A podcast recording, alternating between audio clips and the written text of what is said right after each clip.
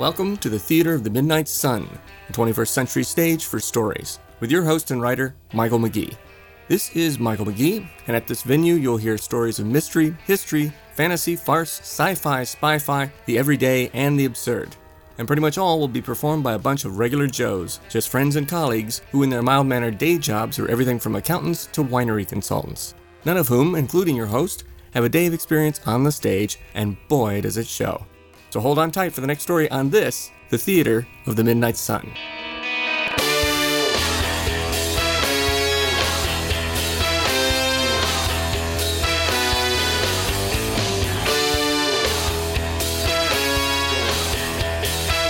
Running out of time and desperately searching for a way out of the Brane, J.P. Pooler races up the softest mountain ever known in hopes of returning to our world. In Part 5, the conclusion of the story Left Field.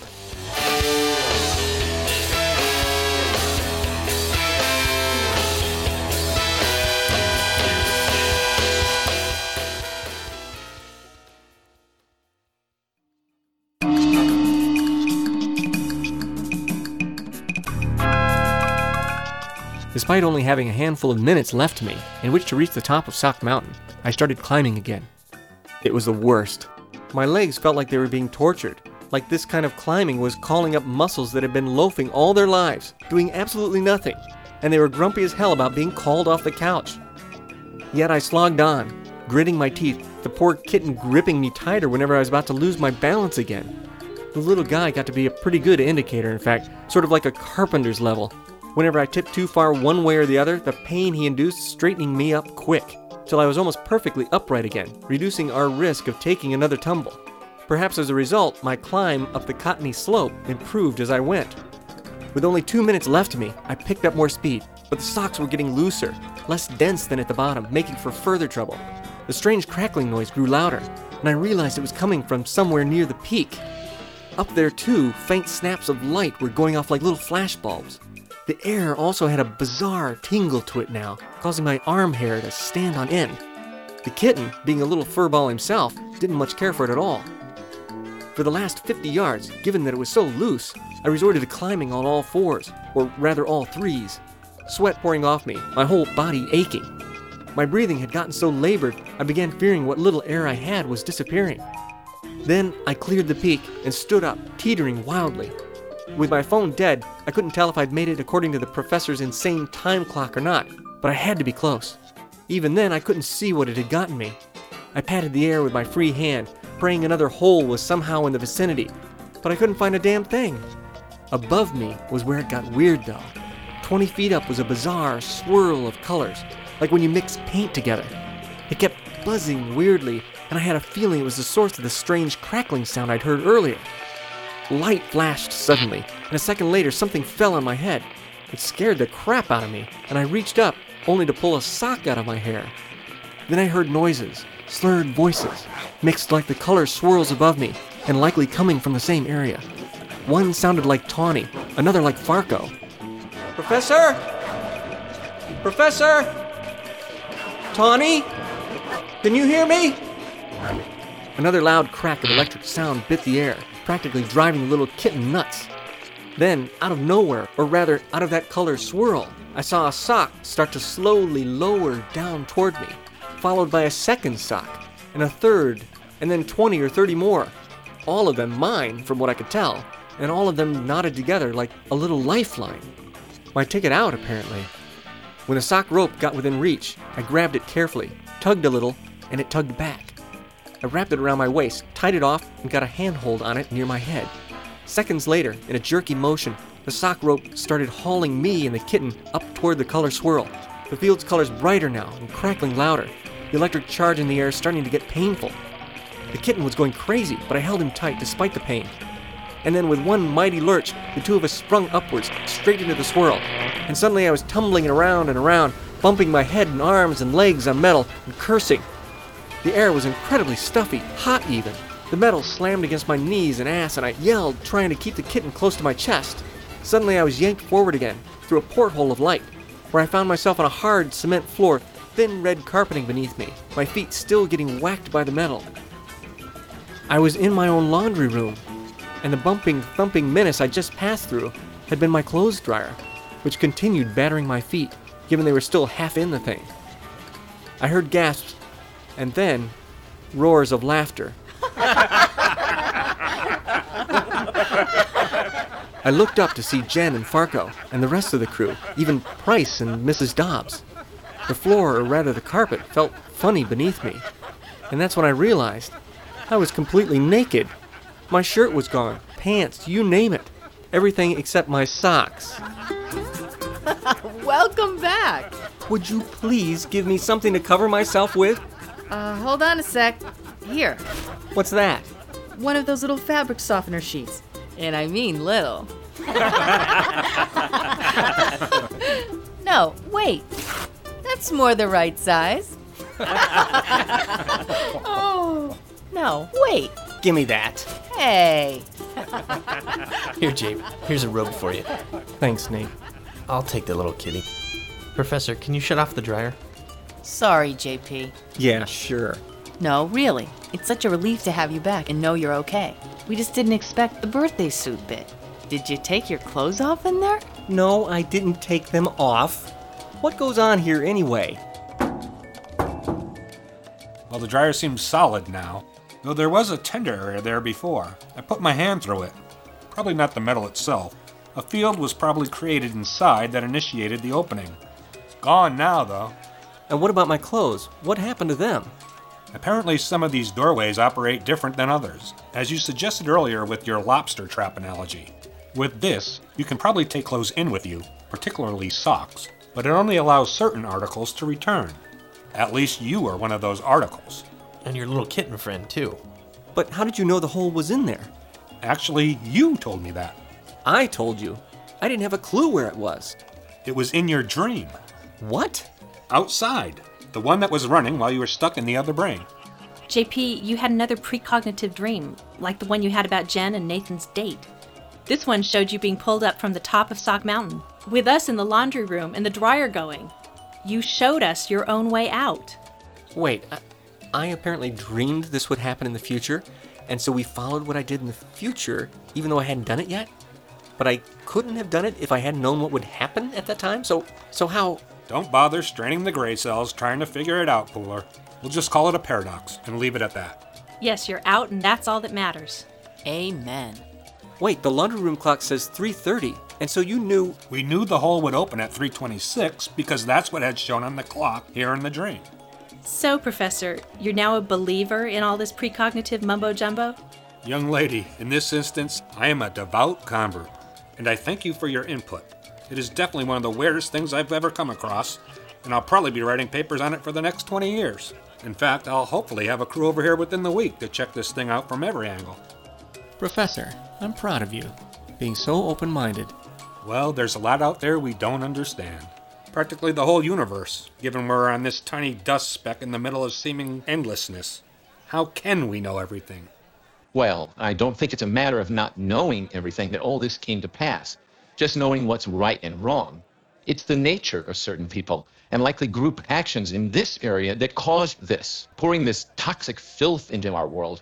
These bizarre events are a warning to all of us everywhere. A warning about what, Price? To be careful what we dream? That we should even rein in our subconscious somehow? Your dreams are influenced by all the inputs around you, and chiefly by your individual character. It's your behavior that attracted all this. And it was this that some unseemly force latched onto.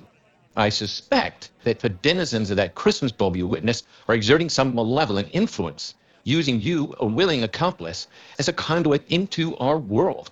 I find it odd that your most vile and immoral dream occurred while in their presence. For all we know, those beings you saw were something, well, truly unholy. Wait, you mean that girl or whatever it was? You're nuts. And you can say what it was? I have no idea, but she hardly looked menacing. In fact, she looked far less dangerous than most people on this planet. A force like that would not appear as, shall we say, demonic. They would undoubtedly adopt a sweet, benevolent disguise. And I don't think you, given your history, would be able to tell, especially being in this city. I mean, the way you and others live here, it's like a magnet, a breeding ground for obscene, degenerate, disgusting behavior. I mean, just look at what you have here. The rampant sodomy, the homosexual lifestyle, that's an abomination to every natural law. And that's just the tip of the iceberg here. Then you have all these... You can stop right there, Price. I had one eye on Nathan, whose body had begun to pucker, as if his entire soul were shrinking inside. I may not own this house, but while I'm living here, I will thank you to kindly keep such opinions to yourself. No, don't, JP. No, Nate, I've had it. Look, Price, I don't care for people who use their moral code like a kind of whip to lash others and destroy what little chance of happiness they might have in their lives, especially people who have no more control over how they feel inside than I have over my own dreams. And all of it just because they don't stack up to some dusty old standard of morality or rectitude or whatever the hell from a time back when women couldn't even vote or weren't even allowed to wear pants. And this is what we hold on to and get so bent out of shape about and demonize others for. I mean, that's what's obscene and toxic. Oh boy, is it. So for you and your contemptible code, anything goes? Everything's acceptable? Yes, even pants for women. Of course not. Don't be ridiculous. We are protecting our own and our way of life. And we're just trying to live ours, all of us. Amen. You know, there are good people who are a credit to their beliefs and are actual practitioners of the kind of morality and decency you're always spouting off about, like my friend Nate here. But I'll bet the devil is pleased as punch to have you around, stepping in to mix things up for him, and with all the media attention that comes with it. Mr. Pooler, I am probably the only reason you came out of your predicament unharmed, especially given your depraved ideas and that of so many others here. In fact, I wouldn't be surprised if sometime soon this whole sordid city was wiped right off the map, like the last time. You'd love that, wouldn't you? Boy, for a quest that's supposedly all about high and lofty morals, it sure is low down and mean-spirited and hungry for violence. You know, I think it's pretty convenient you're both a dick and an ass, Price, because it just makes it all that easier for you to go screw yourself. Now, get out of my laundry room. How dare you speak to Hostin like that? Mrs. Dobbs, anyone with any decency can see what a lowlife fraud he is. Think for a second. Think for yourself. I am your landlady, and I want you out by the end of the month. The nerve! Here, you've brought all this disgusting filth upon us. It's sickening. But Mrs. Dobbs, I can't control what's going on out there. It's not my fault. Your last day is the 30th, understand? I should have done this ages ago. I just thank God that it's through the strength of such a gracious man as Hostin Price that I finally have the courage to rid this house of you. And rid me of the house I so loved. My heart doubled over, the realization of it sinking in. Me and my big principles. Even then, somewhere deep inside, some small part of me felt it was worth it, if just to give Price some blowback for all the grief he so often gave others. Nate came up to me, his eyes like a basset hound's. JP, you're home. I'm sorry, I never meant this to... Aw, Nate, don't sweat it. It's no big deal. I've been here 6 years. You know, I was getting kind of tired of it anyway. But Jape, you love this place. You're always saying how you'd never live anywhere else. Nah, I've been looking around lately. Should be easy to find something even better. At least till that righteous earthquake comes along and lays waste to us all. I glanced at Price. He was busy trying to look wounded, and also trying not to smile, a smug look of victory on him. I looked back down at the floor, closing my eyes, if just to try to push away the anger in me. Boy, JP, when you uncork, you really uncork. Just the same, I'm proud of you. Ditto, I have to admit. Farco didn't say a thing, just kept sucking on his teeth, apparently thinking. But after a while, the tiniest of smiles emerged at the corner of his mouth, and he shook his head, likely at the futility of it all, and how stupid I'd been for even opening my mouth. At least it wasn't a reprimand. Mrs. Dobbs, meanwhile, still lingered at the laundry room door, offering her apologies to Price, and refusing that he leave, as if to spite me. And as our two groups huddled in their separate corners, each murmuring disquieting things about the other, Philip and his friends barged in, shouting, "Professor, you gotta come quick!" "What is it?" "The dreams. They're still running, but something strange is happening. They're beginning to overlap." We all beat it for the front walk, me still in my slippers. Some of the outdoor audience had migrated to the end of the block, now watching this new matinee, which was hanging 100 feet to the left of the first dream that continued running. The second dream was a little more ornate than my usual, set in a bedroom with golden bedposts, but the first thing I saw in it was Tawny. Beautiful knockout Tawny. And she was doing a dance that was, to say the least, super seductive. JP, I thought you said I was never in your dreams. I didn't think you were. Then, in the midst of Tawny's dance, Mrs. Dobbs walked into the dream, dressed in something, let's just say slinky. I nearly lost my lunch. Soon, both women were in various states of undress, much to the absolutely mortified look of the real Mrs. Dobbs, who toddled out with us to the street corner. Furious, she hauled off and started beating me with her bony little fists. "How could you?" Just as quickly, Jen pulled her off me. "No, look." And that's when I noticed the third person in the dream, Price, who was sitting on the room's bed, soaking it all up as the women writhed around him. Their performance, if you could call it that, lasted barely a minute before Price took both of them down in a threesome, performing some of the most heinous sex acts I'd ever seen. And that was just before a group of pilots and flight attendants in tight-fitting clothes, both women and men, popped out of the woodwork, grabbing Mrs. Dobbs and Price and doing, well, I can't even say. And that was only the beginning. What came next made my dreams look absolutely PG. "So, JP, I heard Price has been sleeping in the duplex next to you." "Yeah, Professor." "It would seem the brain has not only tapped into your dreams, but those of others asleep in the general vicinity." The professor held out his bag of curry-flavored pumpkin seeds to me, as if it was popcorn at the movies. He apparently planned to kick back and enjoy it all. I turned to look at Price, just like everybody else, including Mrs. Dobbs. The quote-unquote great savior seemed to be shrinking. Even more so when the army of television crews mobbed him to cover this all-new feature for their nightly news, eventually latching onto the sweating Price as he struggled to escape. In the end, Mrs. Dobbs' eyes said it all, and I suspected that Price was about to find his gracious invitation to live next door rescinded forever.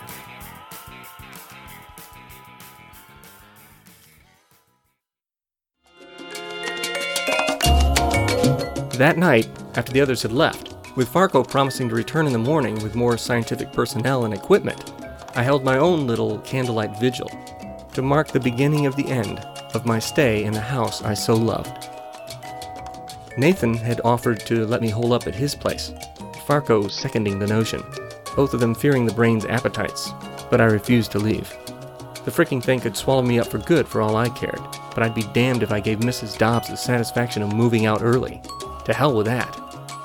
I promised Fargo I'd report any other strange happenings, but either way I was dead set on staying put and spending what remaining nights I had left in the house, come hell or high water, or the latest trip to Braneville. Of course, I was still worried about the police and my impending arrest, or at least I had been, till Nathan told me he'd taken care of it. Just another example of his expert work as the all-around handyman. Seemed a friend of his, an old ex, was the current flame of Supervisor Baker. And so Nate had made some calls to his old boyfriend, who told the supervisor that if they put the cuffs on me, come bedtime his old ex would no longer be putting the cuffs on him, or doing anything else besides. Nathan said it should serve as a reminder to me that it pays not to burn those romantic bridges. And so the supervisor called off the hounds, the clincher being that Nate had relayed that I'd be out of the house by the end of the month anyway. Tawny, meanwhile, good soul that she is, and fearless, had decided to stay the night with me at the house. Her reasoning being that the brain only seemed hungry for yours truly, and if it went for me again, she'd at least be around to alert the others. Plus, she liked the idea that if it somehow managed to dip into her dreams for inspiration, she could leave her adoring fans out front with a glorious send-off. So we unearthed a bottle of wine and a couple glasses and took it all up to the bedroom to make a few toasts. It eventually led to more sex, but this time of a more comforting sort. We even held each other afterwards, a first, and pretty soon Tawny was asleep. I, of course, still depressed about losing the house, just lay there thinking about the place and all the good times I had spent within its walls. After a while, I started drifting in and out of consciousness, and as I did, another of those whacked-out dreams started, like when I saw Jen at the doctor's office.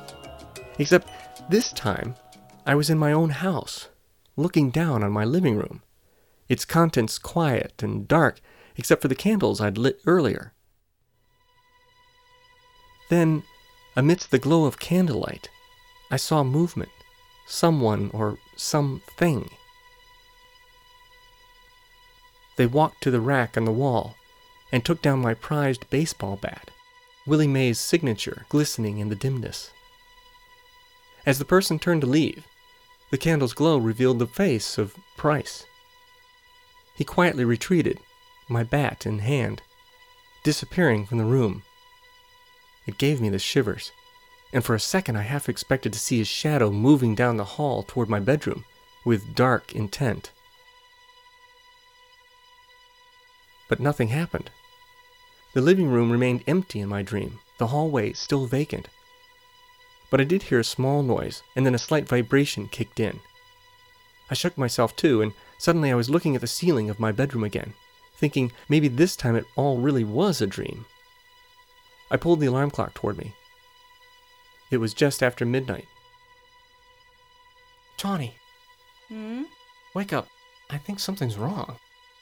I told her what I'd seen, and not taking anything for granted anymore, the two of us slipped some clothes on and headed for the living room. A draft met me as we reached the hallway's end. The front door had been jimmied. The candles, meanwhile, were still burning as we walked to the wall with its empty rack. It is gone. You said it was Rice, but why would he take your bat? I don't know. Wait, what's that noise? The dryer!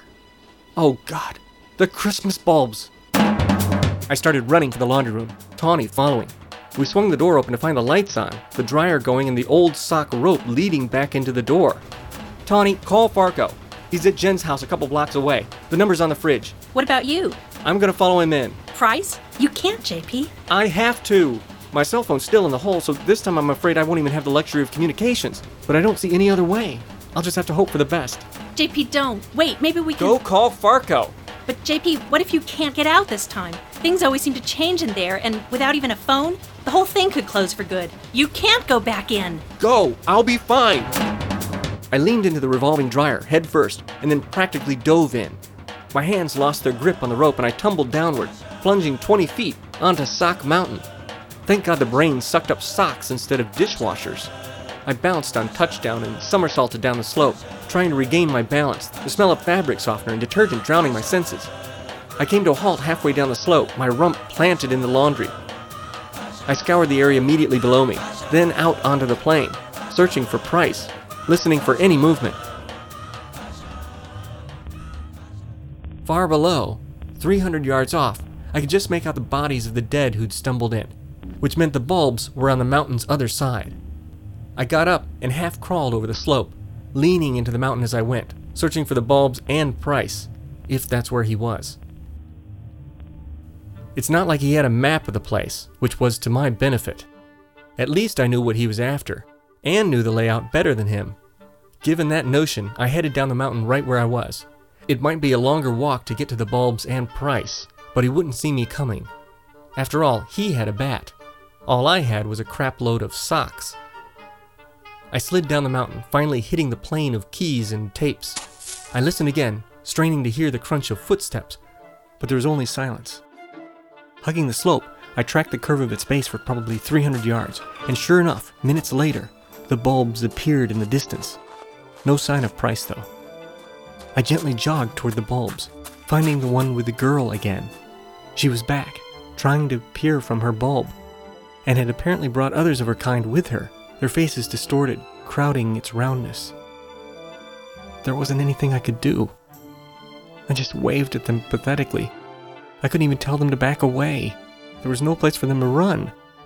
And the concern in my face must have translated to the girl, for her brightened smile at seeing me had suddenly dimmed, a worry spreading across her features. I heard a footstep behind me. I whirled around to see a shadowy figure approaching, 100 feet off, only a silhouette visible. As the figure got closer, I heard Price's voice. Who's there? Just me, Mr. Pooler. Surprised? What are you doing here? Just came to get my bat back. Now, if you don't mind, hand it over. I'd rather hold on to it a little longer. I'll return it in due time.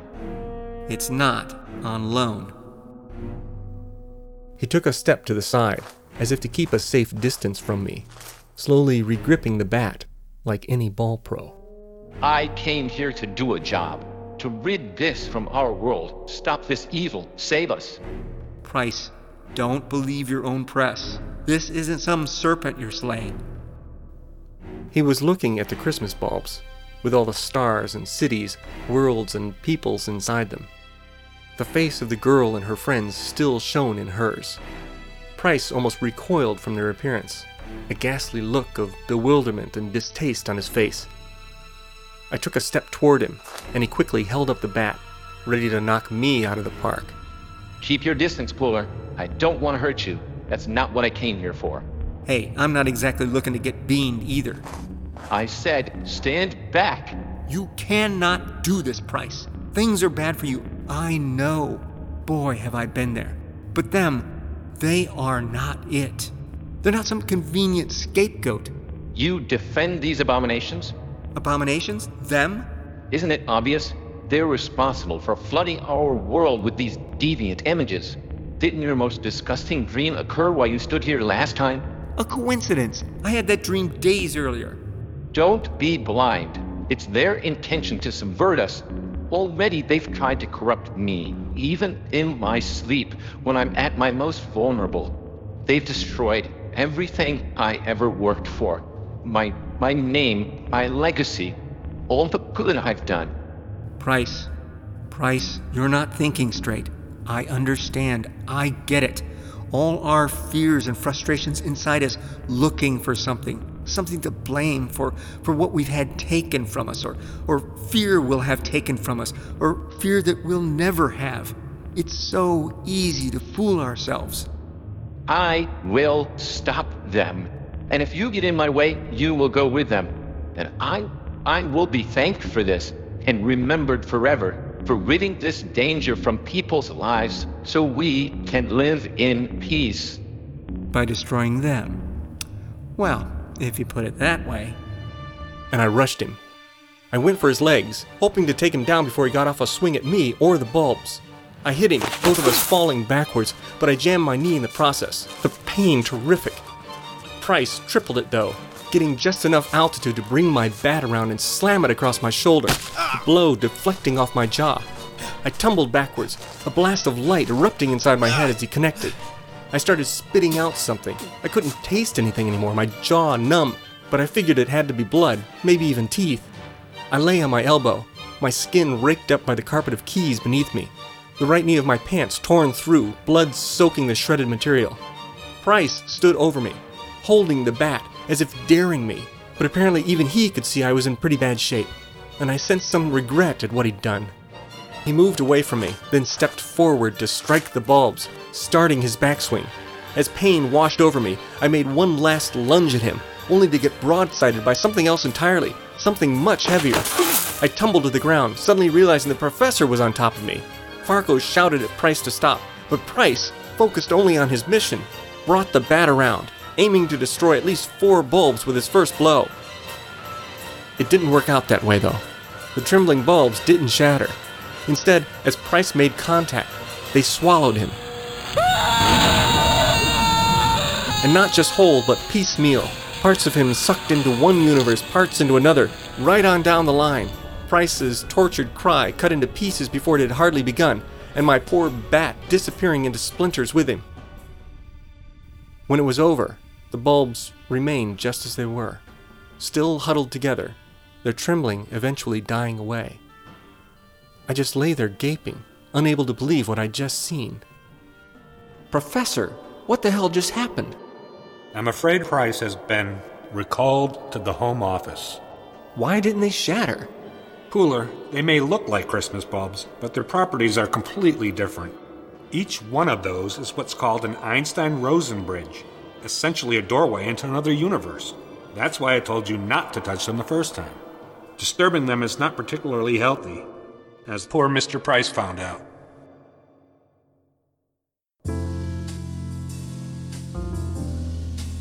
Farco and I never told anyone what happened to Price.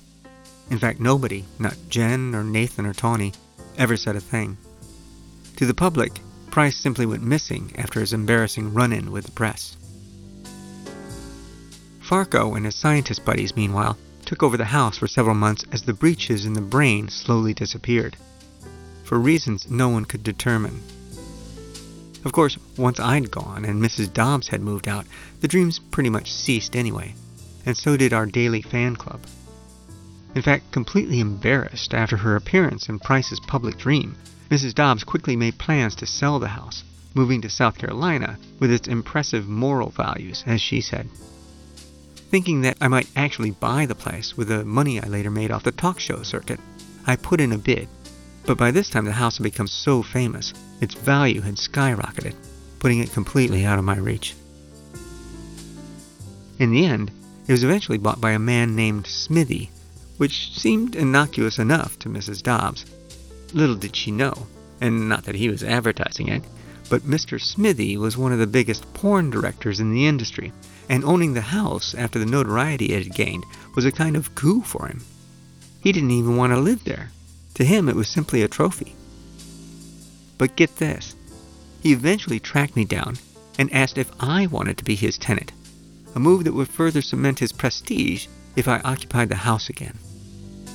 To sweeten the deal, he even pledged to knock down the walls, making Mrs. Dobbs' side part of my home too. I was back in the month after.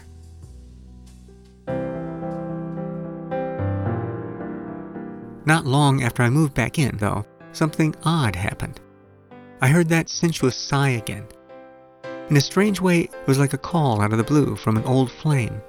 And following the sounds, I found another entrance into the brain. This time, though, I didn't panic. Maybe because it had let me return the times before.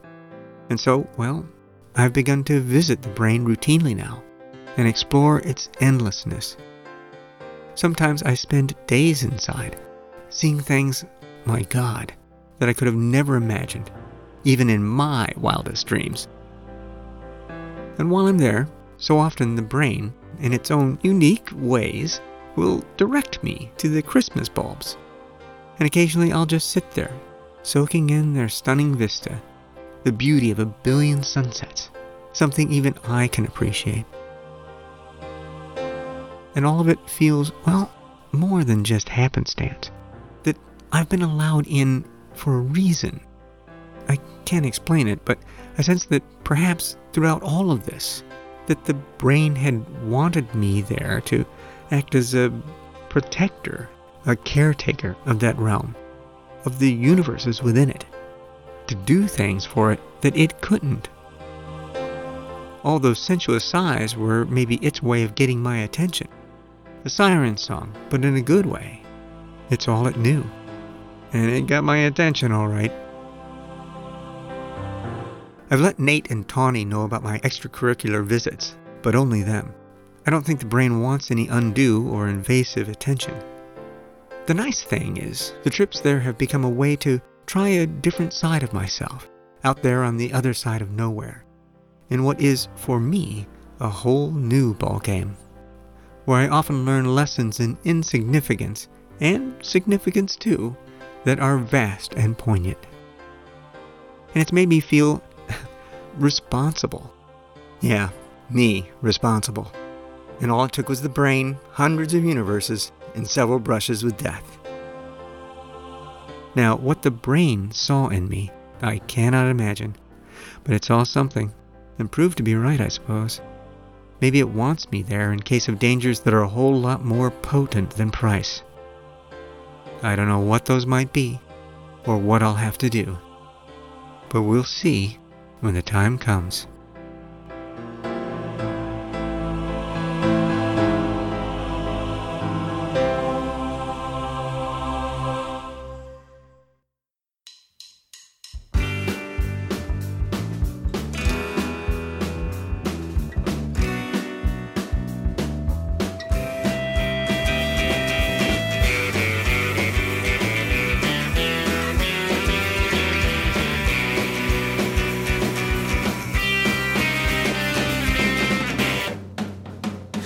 was alone, I begged for change, and maybe won't.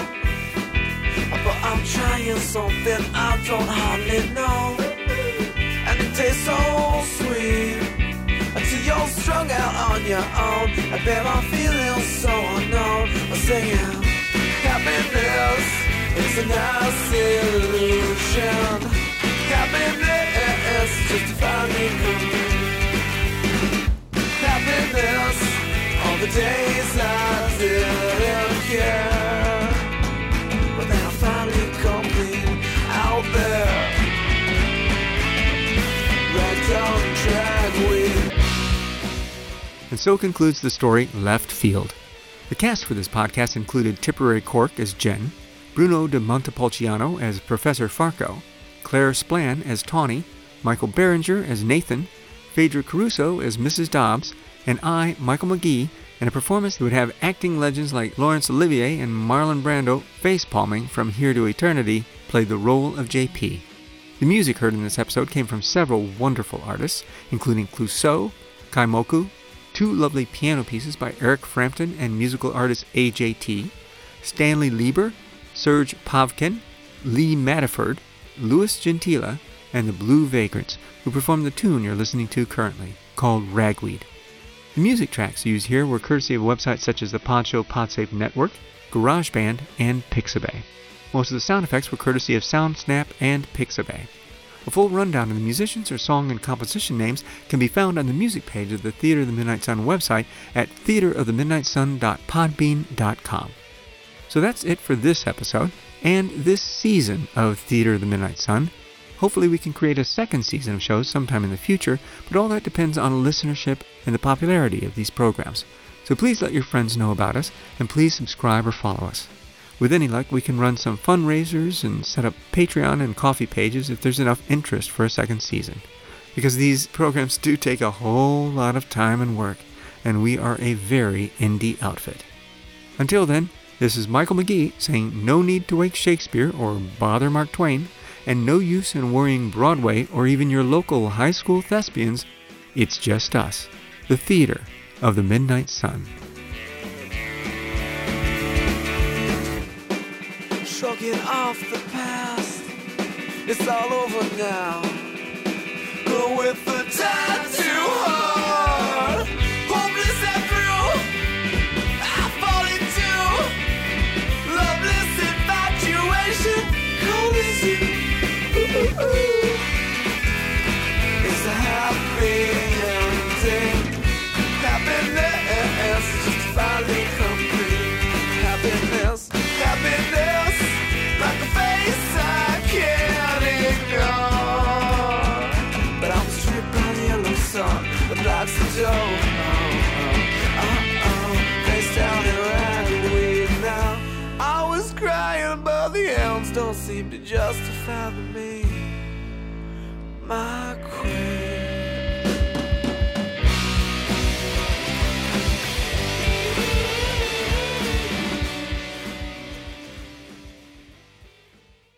Deva, no chi hodo.